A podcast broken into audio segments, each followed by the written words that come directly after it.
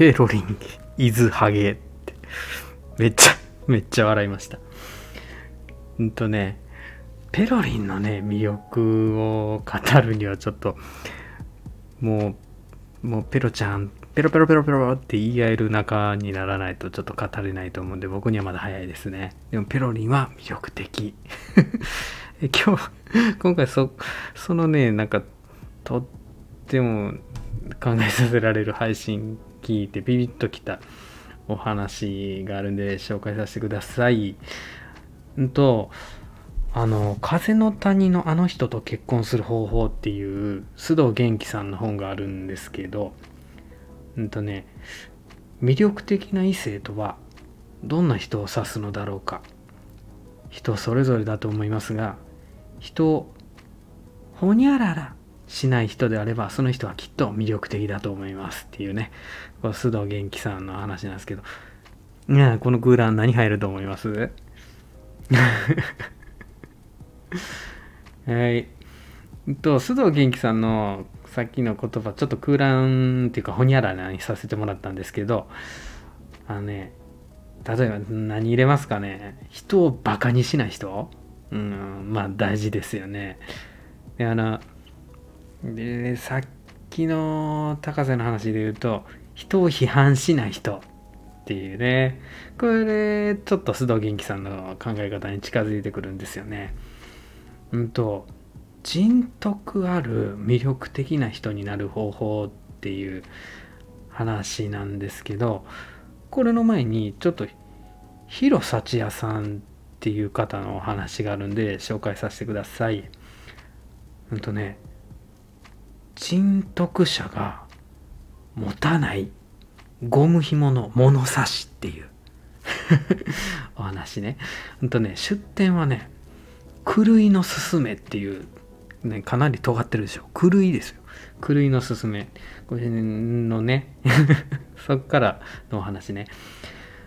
うんと、自分もそうなんですけど、まあ、あなたもそうかと思うんですけど、それぞれなんか、どうしたって価値基準って持ってますよね。あの、言ってみたら、その、何らかの物差しですよね。うん。で、あの人のここはいけないとか言って、なんであの人、こんなになんかあの人の人生は素敵なんやろうとかね。うん なんか自分の何かしらの物差しで測ってレッテルをね貼っちゃうんですよね。これはいいとかねこっちはダメとか。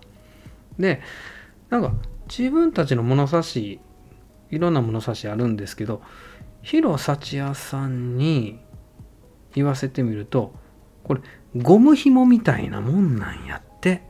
うん。だからゴム紐の物差しっていう。あの狂いの勧めからね。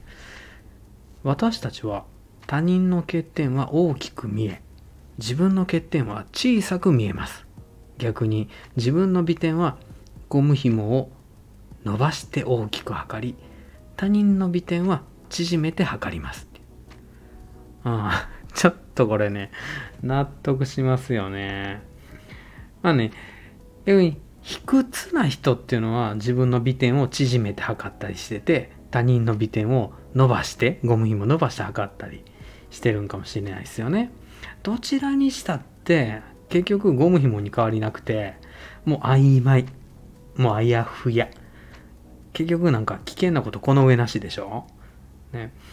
でしっかりしたも物差し、うん、しっかりした評価基準を持てってことっていうとそういうわけじゃないんですよね。で広幸屋さんの話で言うとこれね。仏の物差し。仏の物差しをね持てっていう話になってくるんですよね。うん、で人徳者の方が持ってる仏の物差しって一体どんなものなのかっていう話ね。あの広幸屋さんは仏の物差しをこんな風に説明してます。あのね仏の物差しっていうのはメモリのない物差し。メモリがないからこそ測ることはできません。つまりそれは測らない物差しですっていうね。じゃあねこのね仏の物差しで何がわかるんかっていうとあてがうものの存在価値らしいですよね。うん。そしてもうね何だってあてがえるでしょだから全てのものには無限大の存在価値があるっていうことが仏の物差しではわかるっていう。比べてもみんな無限大やからもう価値が無限大やからだから無限大同士ってね比べられないんですよね。うん。どっちも無限なんで。うん。じゃあね話ね。戻すね。人徳ある魅力的な人になる方法って話ね。もうねあの本当自分はそうなんですけど結局どう口で言ってもしょっちゅう比較してるんですよね。自分の方が年収高いとかね、う、あの人の夫は優しくていいなとかね。あいつは暇そうで羨ましいとかね、うん、で比べることから生まれるってまあ優越感やったらまあまあよくはないけど優越感だけじゃないよね。うん。嫉妬とか妬みとか絶望とか。うん、失望、うん、劣等感もそうか。ね。で、どんな感情も無駄じゃないんやけど、でもちょっとしんどくないですか？うん、やったー俺の方が上やって一気したと思えば、すぐさま、あなんか、うん、ダメや、あいつより劣ってるって一憂する。一喜一憂。もうこの上がり下がりがしんどいでしょ。で、これをね、なくすっていうと、やっぱり、人と比べないっていうところかなって。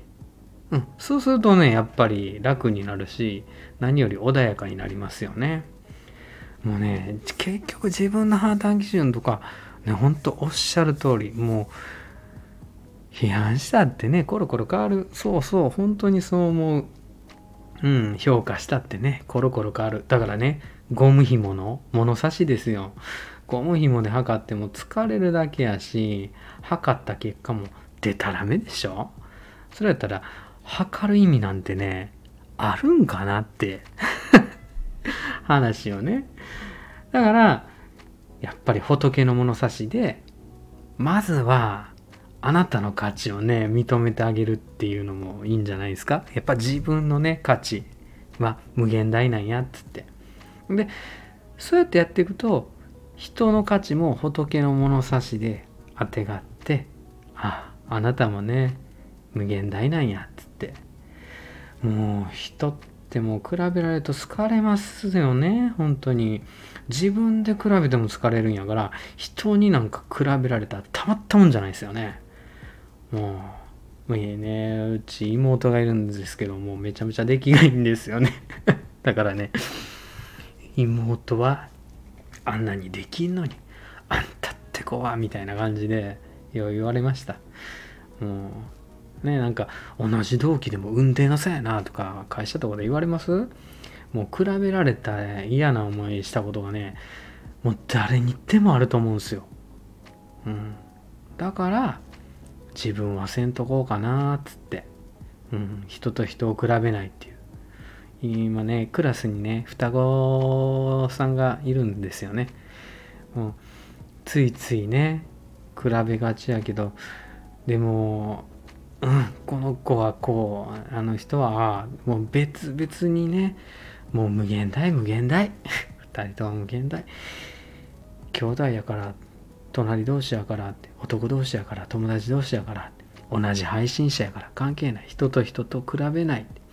もう、比べたがり屋がうっちゃうちゃいる世の中で例えばねあなた一人が比べない人やったらどうなります？まあ明らかにこれ比べない人なんてね少数派ですよ。であなたといても嫌な思いしなくなるんでみんなが集まってくると思いません？うん。それがね魅力。そして人徳ってなってくんちゃうかな。もう暗い世の中に暗い世の中にちょっとした光やったら目立つんすよ。比べたがりや比べる人がうっちゃうじゃいたらほんとあなたが比べない人やったらあなたが目立つ、うん、でここからねさらに人徳ある魅力的な人になる方法っていうので、まあ、比べないっていうのはねちょっと掘り下げる必要があるかもしんないですね。だってもうね気抜いたらその瞬間に比べちゃいません？うん比べないっていうことはまあ批判しないっていうことでもあるんですよね。悪いっていうそういう判断して批判する。いけないとかつってね。で判断する時に使ってるまあ実はゴム紐の物差しで、うん、やっぱこの物差しで比べてると危険なんですよね。なんかこの人は短期だからってレッテル貼るさっき話した話なんですけどレッテル貼るもね同じですよね。比べて判断して価値決定してるっていう。全然なんかちょっと違う話なんですけど竹内薫さんの99.9%は仮説っていう本があるんですけどそこはねそこに書かれてることでね人間の数だけ味覚味ね味覚があるのと同じで人間の数だけ時間があるんです。この一節があった。だからやっぱね人の数だけ評価基準ゴム紐の物差しがあって人の数だけ価値があるっていう話とつながりません？これ。だからレッテル貼るだけやっぱ結局無駄なんですよね。自分の判断を押し付けても意味ないもんね。だから結局だってゴム紐で測った結果やからあやふやな判断って分かってるのに押し付けて嫌がられるなんてもういいことなしでしょ？もう損得で考えたら損しかないんですよ。だからね逆にね人からレッテルとか貼られたり判断されたりしても、まあ、気にしなくていいってことですよね。あなたのゴム紐でしょ？って。はい。でお待たせしました。須藤元気さんのね言葉のね答えですね。引用しますね。これベースボールマガジン社の「風の谷のあの人と結婚する方法」からね。人を判断しない人であればその人はきっと魅力的だと思います。あの人はこうだ。あの人はどうで。この人はああでと意味のない判断をしない人です。つまり人徳型です。なんかねこれこの話をなんか思い出すとやっぱ人と比べんのやめた方がいいなと思いますよね何よりなんか比べなかったら穏やかでやっぱり楽になりますこれ だから人と判断すんのやめようかなってうんそしたらもしかしたらねあなたとか僕といるのが僕の話聞くのとかがちょっと心地よいって思ってもらえるかもしんない。うん。やっぱり、そう思ってもらうと嬉しいよね。だからあなたももしかしたら人と判断しないっていう、人のことを判断するのしない人っていうところから、やっぱりあなたにも人が集まってくるんじゃないですかね。で、なんか穏やかな輪には穏やかな人が集まってくるじゃないですか。うん。だから結局これが人徳ある魅力的な人になる方法かなって思います。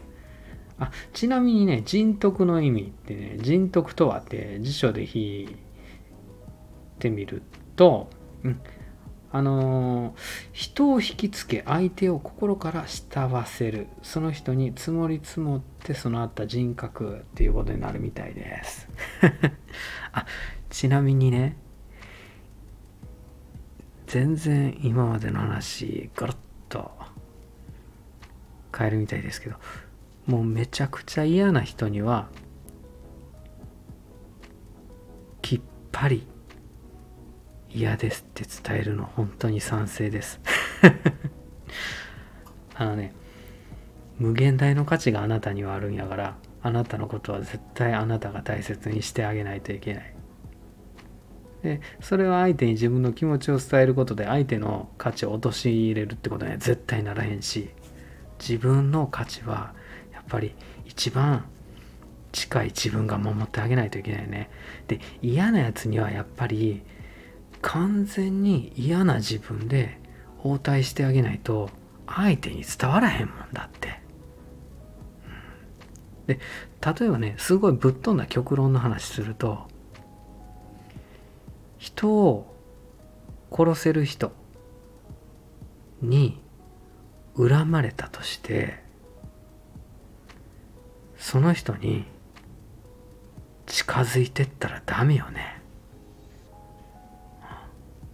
離れないといけないと思う。だって自分のためにもなれないしならへんし相手のためにもならへんもん。うん。だって相手に殺人を犯せちゃうじゃん？ねえ犯させちゃうか。うん。んなことしたらかわいそうやからね。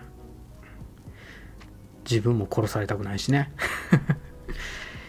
嫌な人には嫌な自分で応対しないといけないと思います。はい。知らんけど。それではさようならお開きにさせていただきます。あなたに良きことが雪崩のごとく起きます。バイバーイ